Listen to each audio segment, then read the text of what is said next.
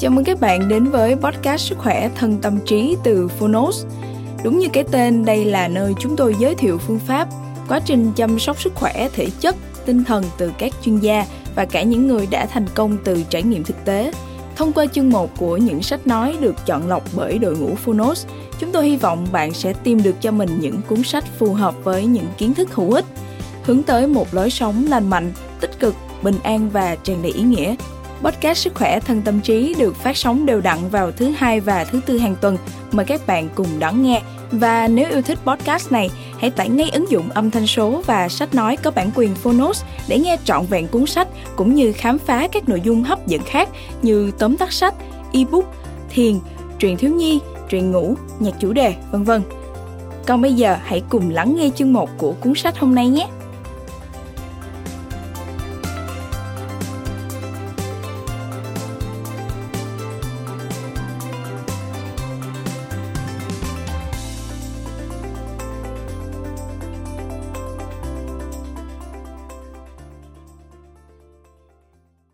Bạn đang nghe từ Phonos.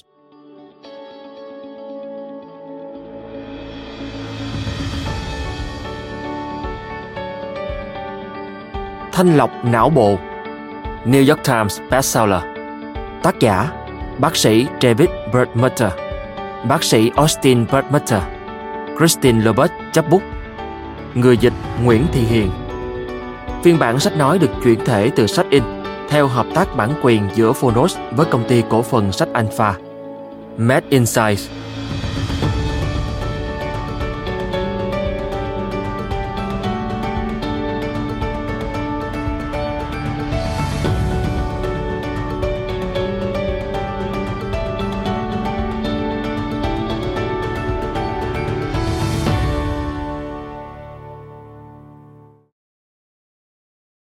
dành tặng những ai đang tìm kiếm sự tái kết nối. Quý thính giả thân mến, trong quyển sách này, tôi là người thể hiện phần nội dung của bác sĩ David Perlmutter.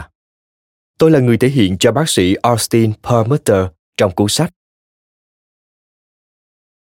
Giới thiệu Một thực tại mới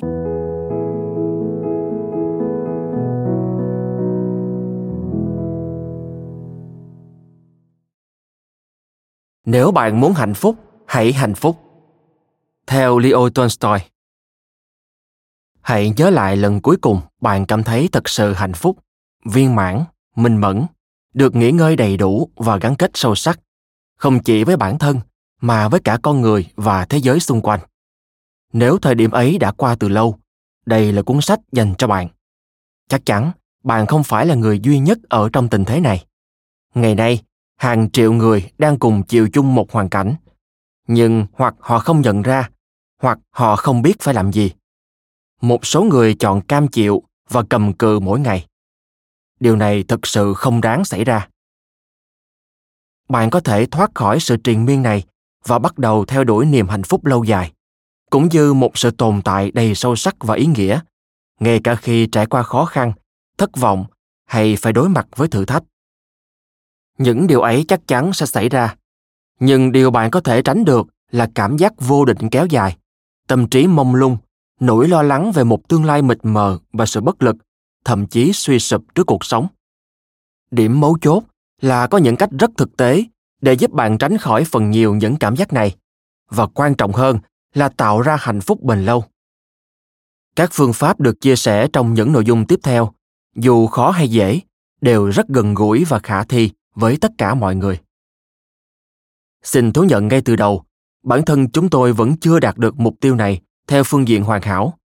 Chúng tôi vẫn đang đồng hành với bạn trên cùng một con đường. Chúng tôi tin rằng mình đã tìm ra phương pháp hiệu quả để điều chỉnh và lấy lại tiềm năng, đạt được sức khỏe thể chất và tinh thần vượt trội. Chúng tôi rất mong mỏi được thấy bạn áp dụng giải pháp này trong cuộc sống. Một nghịch lý đang dày vò con người hiện tại cuộc sống tân tiến mang đến vô vàng lựa chọn. Ta có thể ăn bất cứ thứ gì vào bất cứ lúc nào. Ta có thể chìm đắm trong thế giới truyền thông số rộng lớn và đầy cám dỗ. Ta có thể mua sắm hàng hóa tiếp cận dịch vụ và thậm chí tìm kiếm người yêu chỉ bằng cách bấm nút hoặc lướt tay trên màn hình. Ta có thể sống cả ngày lẫn đêm trong thế giới ảo nơi mọi thông tin cá nhân đều được công khai, từ suy nghĩ và quan điểm cho đến ảnh chụp, quá trình mua sắm, thói quen lướt mạng, những điều ta thích và không thích, cũng như vị trí ta đang đứng. Chúng ta nghĩ rằng thực tại mới 24 trên 7 này sẽ giúp mình khỏe mạnh và hạnh phúc. Nhưng sự thật không phải vậy.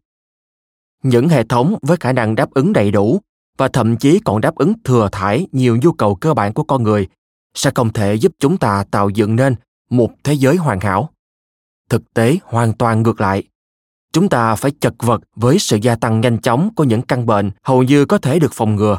Nhiều người trong chúng ta cảm thấy cô đơn, trầm cảm và lo lắng hơn bao giờ hết. Hạnh phúc đích thực vẫn còn quá xa vời. Điều điên rồ là dù vòng xoay tin tức không ngừng nghỉ có khiến chúng ta tin vào những gì, thì thế giới hiện đại vẫn tương đối yên bình. Tuy nhiên, trong một cuộc thăm dò ý kiến được thực hiện trên quy mô lớn với đa dạng thành phần đại đa số đều cho rằng chúng ta đang sống trong thời kỳ nguy hiểm họ sợ hãi, bất an và lo lắng họ cảm thấy bế tắc nhìn chung, cuộc sống không còn là một trải nghiệm dễ chịu hơn nữa, sự thiếu tin tưởng lẫn nhau đã đạt đến một mức độ hoàn toàn khác. Một cuộc khảo sát vào năm 2014 với 10.000 người Mỹ đã chỉ ra tình trạng chia rẽ sâu sắc nhất về hệ tư tưởng chính trị trong suốt hàng thập kỷ. Và từ năm 2004, tỷ lệ người có quan điểm tiêu cực về đảng đối lập đã tăng gấp đôi. Những ai thường xuyên theo dõi tin tức sẽ chẳng thấy ngạc nhiên về điều này. Chúng tôi hứa hẹn về một cơ sở mới cho cuộc sống của bạn. Cùng nhau, chúng ta không chỉ dừng lại ở sức khỏe tốt và tinh thần khỏe mạnh mà còn tìm ra cách thức để vun đắp và duy trì cuộc sống trọn vẹn hơn đã đến lúc thanh lọc não bộ theo một cách thức hoàn toàn khác biệt hứa hẹn và thách thức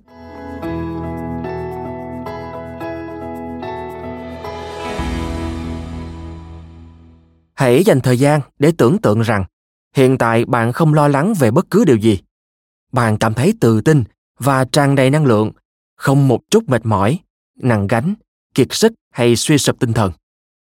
Bạn tin tưởng vào khả năng tự chăm sóc và chữa lành của cơ thể. Bạn không căng thẳng quá mức vì tự tin rằng bất kỳ thử thách nào rồi cũng sẽ tự hóa giải. Dù không biết tương lai sẽ ra sao, nhưng bạn vẫn luôn lạc quan rằng mình sẽ đương đầu được với mọi tình huống. Bạn chấp nhận quá khứ, dù nó đau đớn đến thế nào đi nữa. Bạn tôn trọng những người có quan điểm trái ngược với mình. Mọi chuyện đều ổn thỏa. Bạn tự đối thoại với bản thân bằng niềm hy vọng sự thoải mái và tính cởi mở. Bạn yêu bản nhạc của cuộc đời mình. Tuy nhiên thật khó để đạt được sự điềm tĩnh và mãn nguyện này. Trước những nghĩa vụ không thể trốn tránh và ngày càng nặng nề mà xã hội hiện đại đang chất lên vai chúng ta. Đây có thể là cuộc sống thực tế của bạn. Bí quyết ở đây là hiểu rõ những điều đang diễn ra trong tâm trí, sau đó thay đổi những liên kết của não bộ dẫn đến con đường tiêu cực ấy. Cuốn sách này được viết dựa trên một tiền đề đơn giản.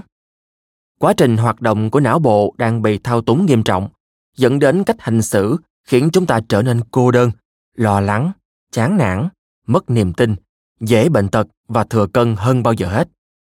Đồng thời, chúng ta cảm thấy lạc lõng với chính mình, với mọi người và với thế giới nói chung.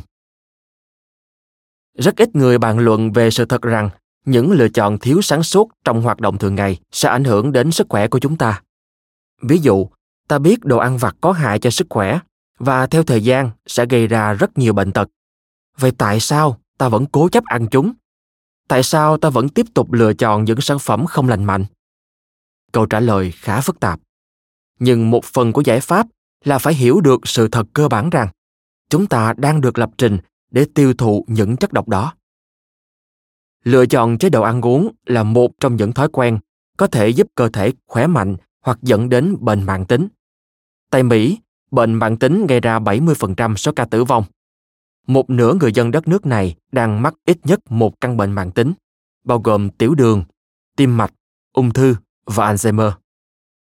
Trong khi tiếp tục tranh cãi về cách thay đổi hệ thống chăm sóc sức khỏe, Chúng ta quên mất rằng 75% chi phí chăm sóc được đổ vào các bệnh có thể phòng ngừa được. Tổ chức Y tế Thế giới hiện xếp bệnh mạng tính có đặc điểm thoái hóa như trên là nguyên nhân gây tử vong hàng đầu trên thế giới đứng trên cái nạn đói, bệnh truyền nhiễm và chiến tranh. Tin tức ấy có lẽ chẳng còn mới mẻ một khi bạn biết được mối liên hệ quan trọng giữa chế độ ăn không lành mạnh và bệnh tật. Nhưng bạn có thể không thể nhận ra rằng đồ ăn thức uống đi vào cơ thể có khả năng tác động đến cảm xúc, suy nghĩ và thế giới quan của bạn. Quan trọng không kém, tâm trạng và nhận thức của bạn cũng ảnh hưởng trực tiếp và mạnh mẽ đến cách lựa chọn chế độ ăn uống. Thực tế này được ngành công nghiệp sản xuất thực phẩm tận dụng, dẫn đến một vòng luẩn quẩn tồi tệ, làm tổn hại đến sức khỏe và nhất là tâm trí. Chúng tôi sẽ chỉ cho bạn thấy cách để phá vỡ vòng xoáy ấy. Nhưng điều này sẽ không chỉ giới hạn ở việc lựa chọn thực phẩm. Quảng cáo liên tục tiếp cận, rót vào tai bạn hàng nghìn lần rằng sự hài lòng tức thời chính là con đường dẫn đến hạnh phúc. Tiềm thức của bạn tiếp nhận các thông điệp quảng cáo. Hàng tỷ đô la được chia ra để thuyết phục bạn không ngừng lạc lối trên con đường theo đuổi hạnh phúc. Bằng cách tái cấu trúc liên kết trong não bộ, quảng cáo khiến bạn thèm khát những thứ khiến bản thân sao nhãn khỏi mục tiêu. Có thể bạn nghĩ mình đang làm mọi điều cần thiết để thành công trong cuộc sống, nhưng mọi thứ vẫn không như mong đợi. Mạng xã hội cho bạn thấy khoảnh khắc tuyệt vời của mọi người xung quanh. Quảng cáo nói với bạn rằng mua sắm giúp thay đổi cuộc đời, hay một viên thuốc giảm cân sẽ ngay lập tức điều chỉnh vóc dáng. Nỗ lực ăn uống lành mạnh của bạn bị gián đoạn vì những nguồn calo không những dồi dào mà còn ngon lành và rẻ tiền. Bạn tự đổ lỗi cho bản thân khi thấy không khỏe. Hiện nay, tình cảnh khổ sở này lại quá đổi bình thường và trở thành nguồn cơn của một nền văn hóa căng thẳng mạng tính. Thật không may, sự căng thẳng này là một loại chất độc.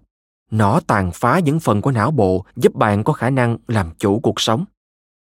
Và trong lúc tìm cách đối mặt với vấn đề, bạn lại tìm đến cảm giác thỏa mãn tức thời, khiến những liên kết thần kinh đóng vai trò kích hoạt và củng cố các hành vi loại này thêm phần bền vững hơn.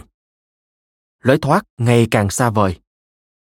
Trong các nội dung tiếp theo, bạn sẽ được tìm hiểu cặn kẽ ngọn nguồn và cách đối phó với tình cảnh này. Bạn có thể cải thiện. Cơ thể và tâm trí của bạn muốn được thay đổi. Tất cả những gì còn thiếu chỉ là phương cách. Từ góc độ sinh học, nhiều yếu tố khiến chúng ta sa vào cái bẫy của sự thỏa mãn tức thời. Chúng tôi sẽ lý giải những yếu tố này trong suốt chiều dài của cuốn sách. Ví dụ, có thể bạn đã biết rằng viêm mạng tính có liên quan mật thiết đến nhiều căn bệnh ngày nay.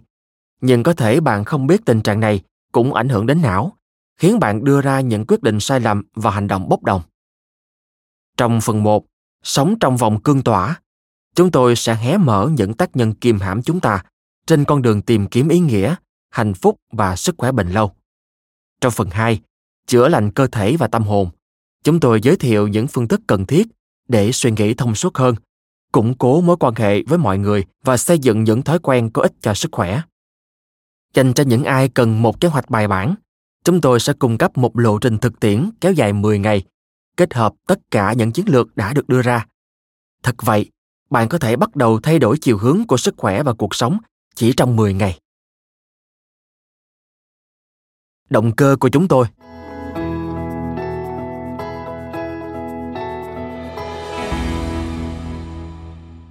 không phải ngày nào bạn cũng bắt gặp một cuốn sách được hai cha con cùng chung tay viết. Từ hai thế hệ hoàn toàn khác biệt, chúng tôi cùng có chung một câu hỏi. Điều gì khiến sức khỏe và hạnh phúc khó nắm bắt đến vậy? Những lời sau đây là chia sẻ của chúng tôi về động cơ của bản thân. Trong quá trình hoàn thành chương trình nội trú nội khoa, tôi đã đi theo cách tiếp cận truyền thống, tức là chú trọng đến chẩn đoán và điều trị bệnh tật ở cá thể. Tôi đã nỗ lực hết sức để xác định và kiểm soát tốt nhiều vấn đề của bệnh nhân. Tuy nhiên dù cố gắng đến mấy hầu hết bệnh nhân đều ít quan tâm đến việc tuân thủ những quy trình được tôi xây dựng kỹ lưỡng. Tại sao họ quyết định không dùng các loại thuốc điều trị hay thực hiện những chế độ ăn mà theo lý thuyết có tác dụng ngăn ngừa suy tim hoặc tiểu đường?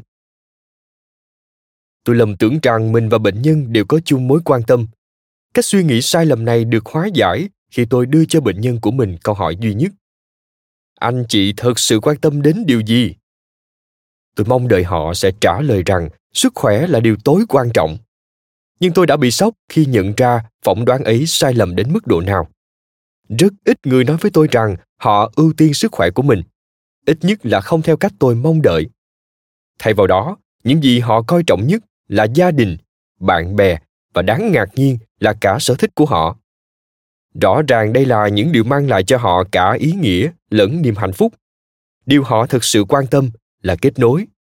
Sức khỏe tốt chỉ đơn giản là một đòn bẩy giúp họ đạt được mục tiêu. Tôi nhận ra mình cần phải điều chỉnh lại quan điểm về phương thức giúp đỡ mọi người. Nếu thực sự muốn hỗ trợ bệnh nhân theo cách tốt nhất, tôi cần bắt đầu bằng sự kết nối điều này giúp tôi hiểu sâu sắc hơn về cách chúng ta tương tác với bản thân, người khác và môi trường xung quanh. Tôi nhận thấy rằng sự kết nối có ý nghĩa không nằm ở việc sắm sửa đồ mới hay tương tác nhanh chóng bằng công nghệ. Tuy nhiên, văn hóa của chúng ta dường như ngày càng ép buộc con người theo đuổi những thứ này. Những dữ liệu đáng lo ngại cho thấy chúng ta càng lúc càng dành nhiều thời gian trong ngày cho những giải pháp ngắn hạn, để rồi lỡ mất cơ hội cải thiện chất lượng cuộc sống theo cách bền lâu giờ đây, tôi hiểu rằng câu hỏi không chỉ là về phương pháp thúc đẩy sự kết nối, mà còn bao hàm việc nhận diện và loại bỏ những thứ đang ngăn cản chúng ta trải nghiệm cuộc sống. Tôi bắt đầu tìm hiểu cách cải thiện sự kết nối và cuối cùng nhận ra rằng việc thoát khỏi tình trạng mất kết nối thậm chí còn quan trọng hơn. Cơ hội được cùng cha mình khám phá chủ đề quan trọng này, cũng như chia sẻ những phát hiện của chúng tôi với thế giới, chính là điều mãn nguyện nhất trong cuộc đời tôi Nhiệm vụ của tôi trong hơn 4 thập kỷ qua là sử dụng toàn bộ sức lực của mình và kiến thức để trao quyền. Cách thức mà qua đó lối sống, bao gồm chế độ ăn uống và hoạt động thể lực, tương tác với sức khỏe và tuổi thọ, luôn là chủ đề trọng tâm trong những cuốn sách và bài giảng của tôi. Tôi vẫn tiếp tục lan tỏa những thông tin này vì chúng có thể bị lu mờ giữa những quảng cáo tràn lan. Với tôi, mất kết nối rõ ràng là nguyên nhân chính khiến chúng ta không thể đạt được sức khỏe, trường thọ, hạnh phúc và mãn nguyện. Trong khi những mục tiêu này hoàn toàn nằm trong tay của chúng ta. Cuốn sách này là thành quả của sự đam mê. Tôi cảm thấy vinh hạnh khi có cơ hội làm việc cùng con trai của mình, đồng thời học hỏi từ quan điểm của austin khi cậu đứng ở vị thế của một cá nhân cũng của một đại diện cho thế hệ mình điều này đem tới cho tôi một hy vọng lớn về tương lai. Cải thiện não bộ bằng cách ngắt bỏ và tái kết nối.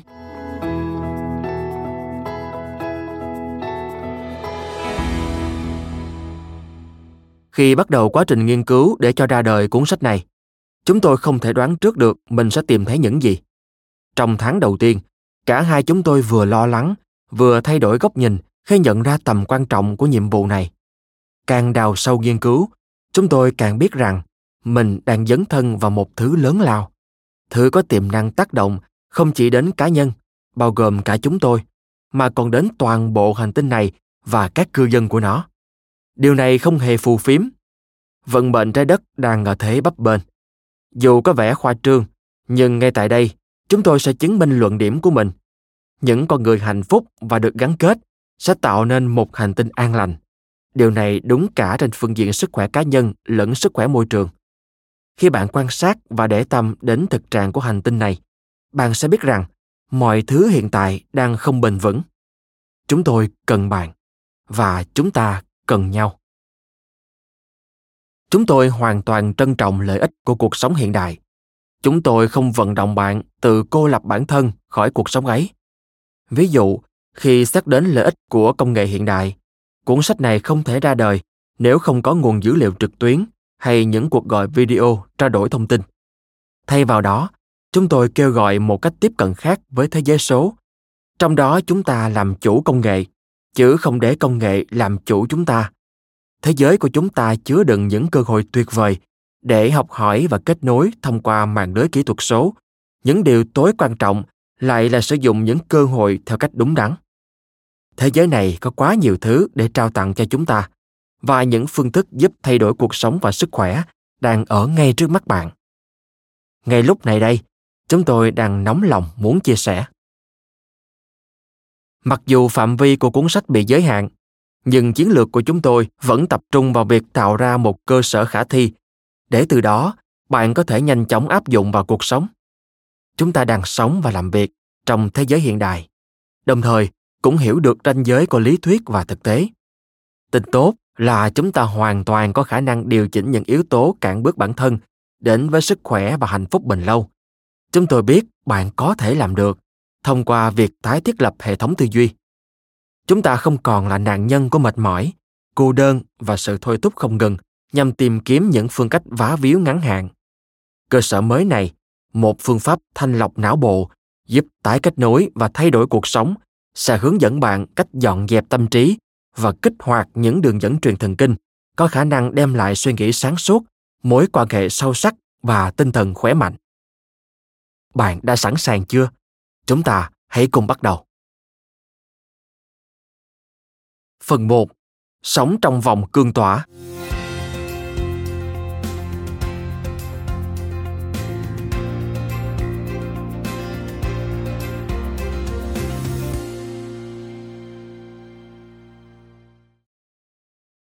Chương 1 Hội chứng mất kết nối. Một thực trạng đáng buồn.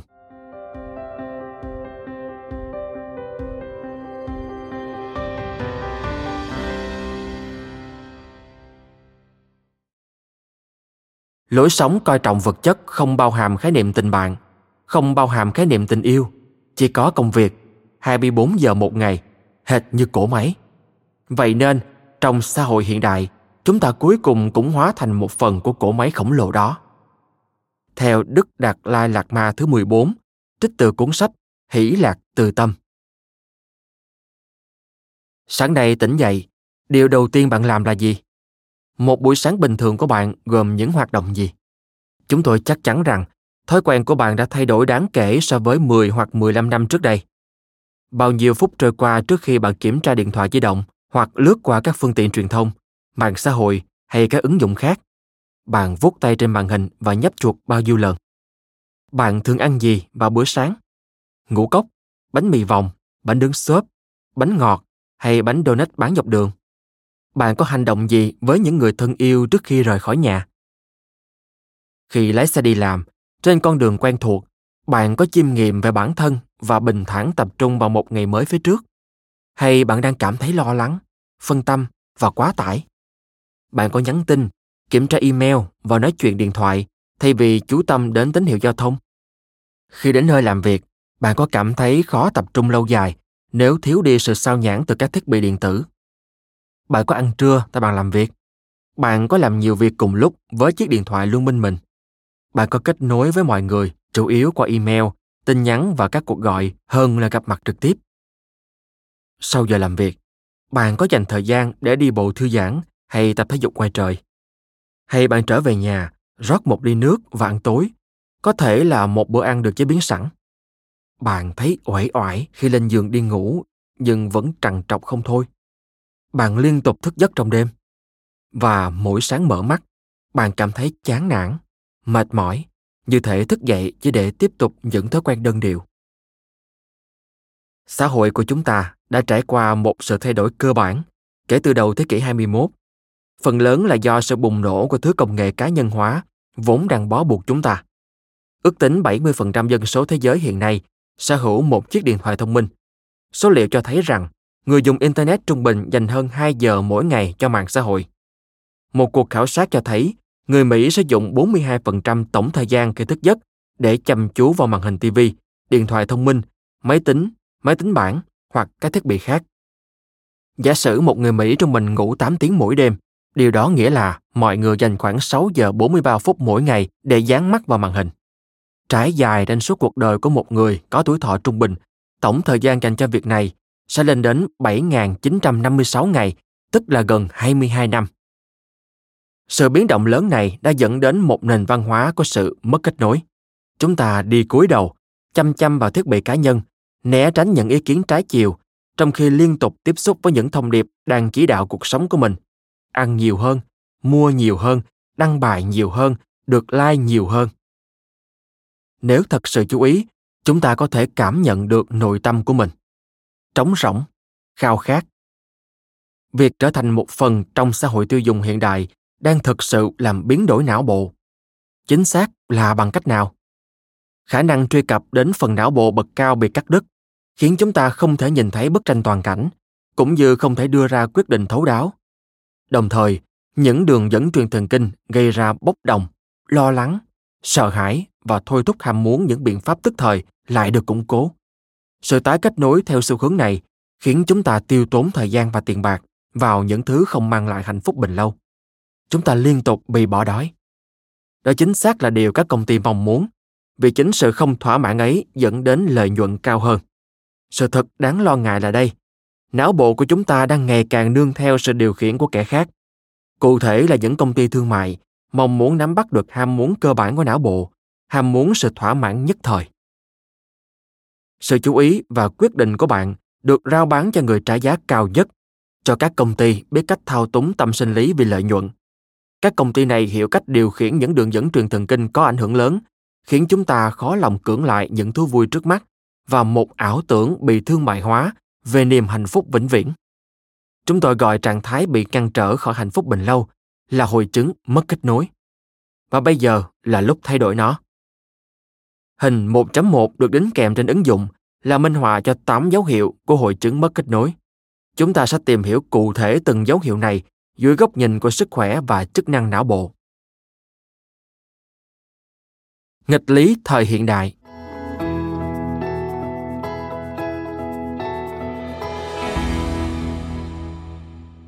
Bước đầu tiên trong việc chống lại hội chứng mất kết nối là xem xét kỹ lưỡng sự khác biệt giữa thế giới ngụy tạo và tình hình thực tế. Sự thật phía sau bức màn có thể khiến bạn nản chí, nhưng quá trình này đem đến cho bạn sức mạnh thực sự. Bằng cách đánh giá bản chất của sự việc, bạn sẽ dần kiểm soát được cuộc sống của mình. Khi hiểu rõ nguyên tắc và lý do vì sao suy nghĩ bị lấn át, bạn thay đổi cuộc sống của mình. Hãy thay thế những lựa chọn vô bổ bằng cách giải phóng bản thân để tìm kiếm sự hài lòng và viên mãn dài lâu. Và một khi kiểm soát được sự kết nối của não bộ, bạn có thể xây nên một hệ thống để từ đó tiếp tục đưa ra những lựa chọn phù hợp. Thoạt nhìn, dường như chưa bao giờ trong lịch sử chúng ta lại nắm trong tay nhiều cơ hội để theo đuổi và giành lấy hạnh phúc như hiện nay. Tất cả mọi người đều mang nụ cười trên môi khi xuất hiện trên mạng xã hội. Quảng cáo trên TV khiến chúng ta tin rằng mọi loại rối loạn cảm xúc trên đời đều có thể được điều trị bằng thuốc. Dẫu vậy, tỷ lệ rối loạn lo âu và trầm cảm tiếp tục tăng. Tỷ lệ tự tử tăng lên ở gần như tất cả các bang trong suốt khoảng thời gian từ năm 1999 đến năm 2016. Và ở thanh thiếu niên, tỷ lệ này đã tăng 56% từ năm 2007 đến năm 2016. Vấn đề này vẫn hiện hữu, ngay cả khi số đơn thuốc chống trầm cảm ở Mỹ đã tăng hơn 400% kể từ những năm 1990. Và chúng ta đang ngày càng dùng nhiều thuốc kể cả những loại bất hợp pháp. Khoảng một nửa số người cao tuổi từ 65 tuổi trở lên mắc rối loạn lo âu đang dùng benzodiazepine, ví dụ Xanax, Valium và Ativan, loại thuốc được biết đến về những tác dụng phụ có khả năng đe dọa đến tính mạng. Chứng mất ngủ ảnh hưởng tới khoảng một phần tư số người trưởng thành ở Mỹ, khiến nhiều người tìm đến các loại thuốc ngủ. Hơn nữa, tỷ lệ sử dụng đồ uống có cồn đang gia tăng trên toàn thế giới đặc biệt ở các nền kinh tế đang ngày càng chịu ảnh hưởng từ phương Tây, như Ấn Độ và Trung Quốc. Lạm dụng đồ uống có cồn ở vị thành niên và thanh niên cũng tuân theo xu hướng ấy. Chắc chắn rằng những số liệu tỉnh táo này không phản ánh một nền văn hóa của sự thỏa mãn. Người ta có thể cho rằng việc lạm dụng mạng xã hội sẽ giúp gắn kết con người, nhưng gần một nửa số người Mỹ vẫn cho biết họ đôi khi hoặc liên tục cảm thấy cô đơn. Nhóm tuổi có tỷ lệ người trải nghiệm cảm xúc này nhiều nhất là từ 18 đến 22 tuổi. Ngoài ra, chỉ có khoảng một nửa số người Mỹ nói rằng họ có những mối tương tác xã hội trực tiếp và có ý nghĩa. Aristotle đã đúng. Con người, về bản chất là một động vật có tính xã hội. Nhưng chúng ta cần phải quay trở lại với cách ông hòa nhập cùng xã hội. Chúng tôi tin rằng ông không mắc hội chứng mất kết nối. Để hiểu lý do của những vấn đề hiện đại này cũng như cách giải quyết chúng, chúng ta phải đề cập đến bộ phận có ảnh hưởng to lớn nhất trong cơ thể. Não bộ vốn thành hình nhờ tác động mạnh mẽ nhất trong tự nhiên, sự tiến hóa. Nó đã thích nghi với áp lực không ngừng biến đổi trong suốt hàng triệu năm, để cuối cùng vẫn có thể lớn mạnh dưới hàng loạt những điều kiện khác nhau. Càng hiểu về khả năng phục hồi và sự linh hoạt của não bộ, bạn càng nhận thấy sự tuyệt vời của bộ phận này. Nhưng bất kể tài tình đến đâu, não bộ vẫn có thể được ví với một chương trình cũ kỹ, có thể bị các loại virus máy tính, trong trường hợp này là những công nghệ hiện đại, thao túng hoặc tấn công. Lấy ví dụ, bản năng thèm đồ ngọt cũng như mong muốn được xã hội công nhận đã là hợp lý trong hàng thiên niên kỷ. Khi chúng ta mang trong mình nỗi lo về khan hiếm lương thực vào mùa đông hay nguy cơ bị trục xuất khỏi bộ tộc, những khả năng đánh giá từng giúp chúng ta sinh tồn giờ đây lại trở thành điểm bị lợi dụng hệ thống cốt lõi này tồn tại vì mục đích sinh tồn của chúng ta, mà từ lâu đã là một phần của não bộ. Nhưng giờ đây, các công ty lại nhắm đến chúng, nhằm kiểm soát quá trình ra quyết định, đồng thời nắm lấy túi tiền, sự chú ý và lòng trung thành của bạn. Quan trọng hơn hết, chúng ta đang mất dần ý thức về cá nhân và giá trị của bản thân. Bản sắc của chúng ta liên tục chịu sự tấn công từ những dòng thông điệp không ngừng nghỉ, lặp đi lặp lại những tiêu chuẩn về ngoại hình cảm xúc và mục tiêu. Chúng ta thấy mình kém cỏi. Đã đến lúc tái kết nối kỹ năng tư duy và chức năng bậc cao của não bộ. Suy nghĩ và quyết định của bạn đang trở thành món lợi nhuận béo bở của các công ty. Não bộ con người là một món quà quý báu, ẩn chứa sự phức tạp và năng lực đến vô tận. Yếu tố làm con người trở nên đặc biệt là vùng vỏ não trước trán rất lớn, nằm ở ngay phía trước bên trong hộp sọ và chiếm khoảng 1 phần 3 vùng tân vỏ não, khu vực mới tiến hóa gần đây nhất, bao gồm chất xám bao quanh chất trắng của đại não. Vỏ não trước trán được gắn liền với những chức năng bậc cao của não bộ như lập kế hoạch cho tương lai, bày tỏ sự đồng cảm, nhìn nhận vấn đề dưới quan điểm của người khác, đưa ra quyết định có cân nhắc và thực hiện các hành vi xã hội tích cực. Về cơ bản, tất cả những yếu tố định nghĩa nên con người. Ngược lại, vỏ não trước trán của tinh tinh chỉ chiếm 17% tân vỏ não, của chó là 13%. Vỏ não trước trán điều chỉnh các suy nghĩ và hành động, giúp chúng ta đạt được mục tiêu, từ những việc đơn giản như nấu một bữa ăn cho đến những hoạt động phức tạp như viết một cuốn sách. Thuật ngữ dùng để chỉ những hoạt động được vỏ não trước trán đảm nhiệm là chức năng điều hành. Chức năng điều hành bao gồm khả năng phân biệt các suy nghĩ đối lập, xác định tốt xấu, trái phải, giống khác, hiểu rõ nhân quả, nỗ lực vì mục tiêu, dự đoán kết quả của hành động dựa vào trải nghiệm quá khứ và kiểm soát về mặt xã hội. Nghĩa là khả năng kiềm chế những thôi thúc có thể gây hậu quả không thể chấp nhận được về mặt xã hội. Nghiên cứu khoa học về chức năng điều hành đang nở rộ và đã chứng minh được rằng rất nhiều yếu tố môi trường vốn nằm trong tầm kiểm soát của chúng ta có thể ảnh hưởng đến sự khỏe mạnh cũng như chức năng của vỏ não trước trán và cuối cùng là hành vi và thể trạng. Thật không may, phần lớn cuộc sống hiện đại đang âm thầm cản trở chúng ta tận dụng lợi thế của vỏ não trước trán. Hành động của chúng ta bị thúc đẩy do sự bốc đồng, sợ hãi và nhu cầu được thỏa mãn nhất thời. Tất cả những điều ấy bắt nguồn từ việc hạch hạnh nhân, trung tâm cảm xúc của não, phản ứng quá độ, cũng như sự kích thích quá mức những mối liên kết trong não bộ có liên quan đến việc tưởng thưởng. Có một phương cách để thoát khỏi sự hỗn độn này chúng tôi sẽ chỉ ra rằng, cải thiện chế độ ăn uống, hình thành thói quen ngủ tốt, hòa mình với thiên nhiên, tập luyện thể dục, tiêu dùng có ý thức, thực hành chánh niệm và tương tác giữa người với người có thể tác động đến quan hệ giữa bạn và tâm trí, giúp tái lập mối liên kết với vỏ não trước trán, xây dựng một bộ não hiệu quả hơn để đưa đến kết quả là những quyết định sáng suốt và cuối cùng là một con người tốt đẹp hơn. Hình 1.2 được đính kèm trên ứng dụng là hình ảnh trực quan về những thông tin chúng tôi sẽ đề cập. Chiến tranh sinh học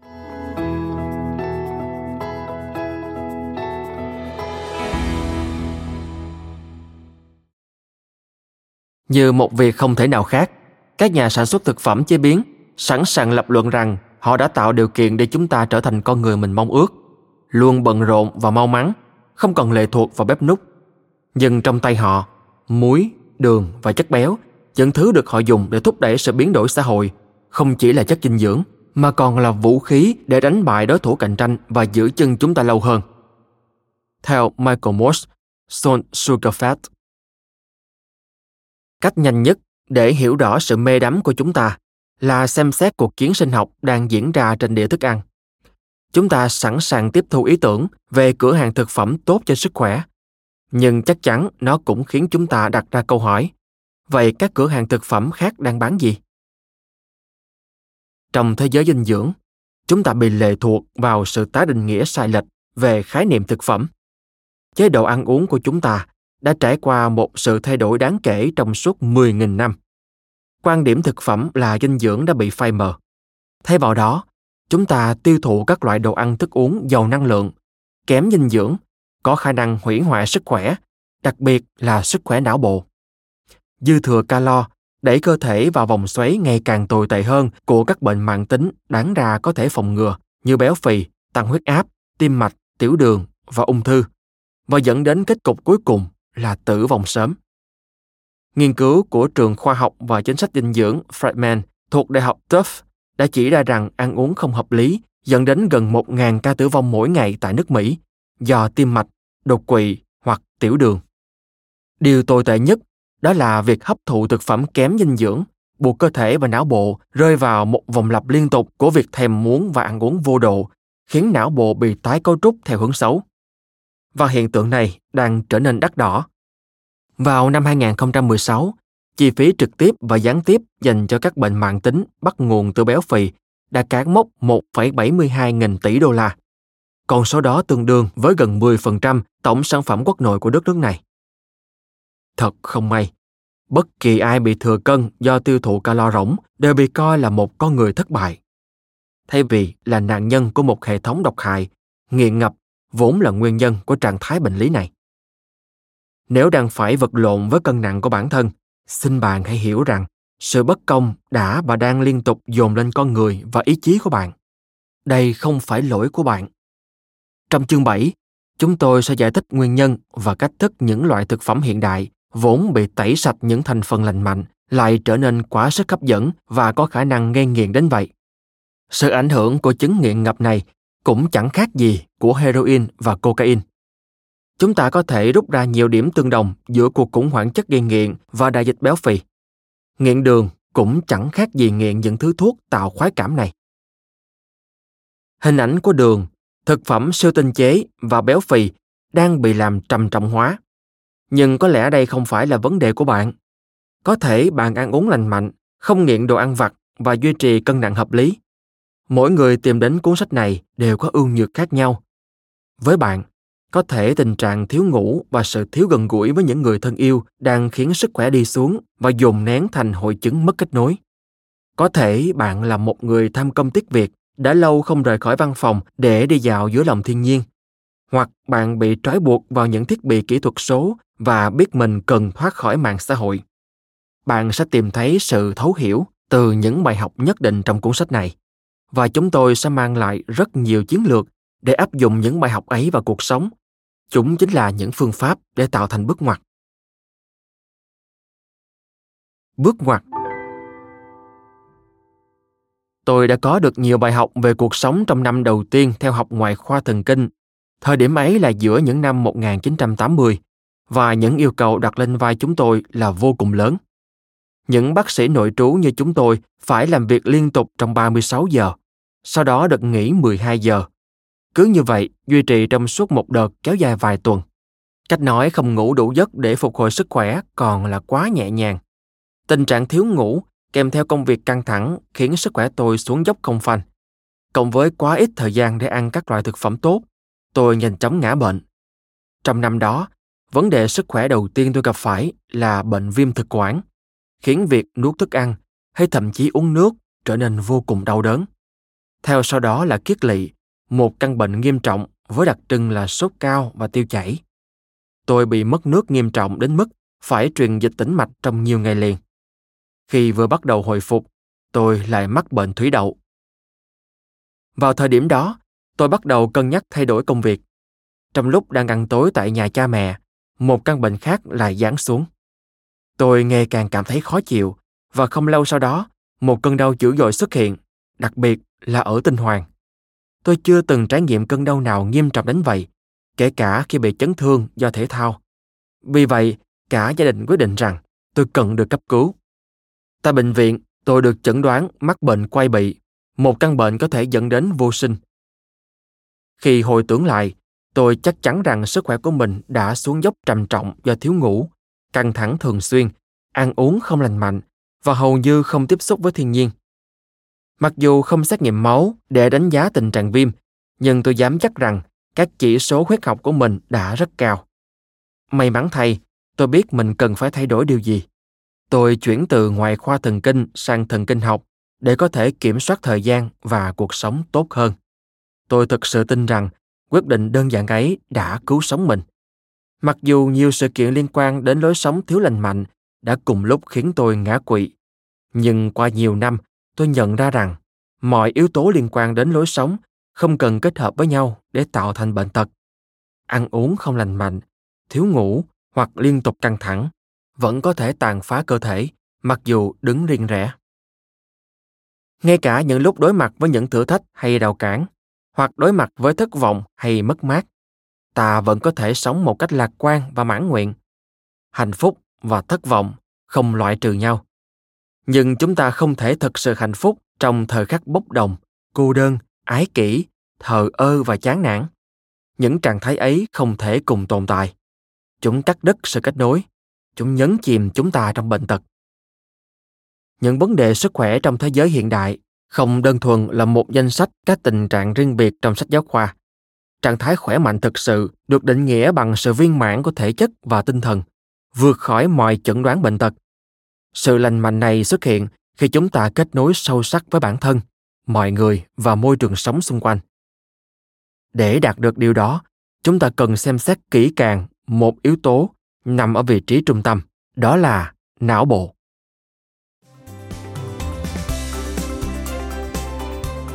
Cảm ơn bạn đã lắng nghe podcast Sức khỏe thân tâm trí. Podcast này được sản xuất bởi Phonos, ứng dụng âm thanh số và sách nói có bản quyền dành cho người Việt. Hẹn gặp lại ở những tập tiếp theo.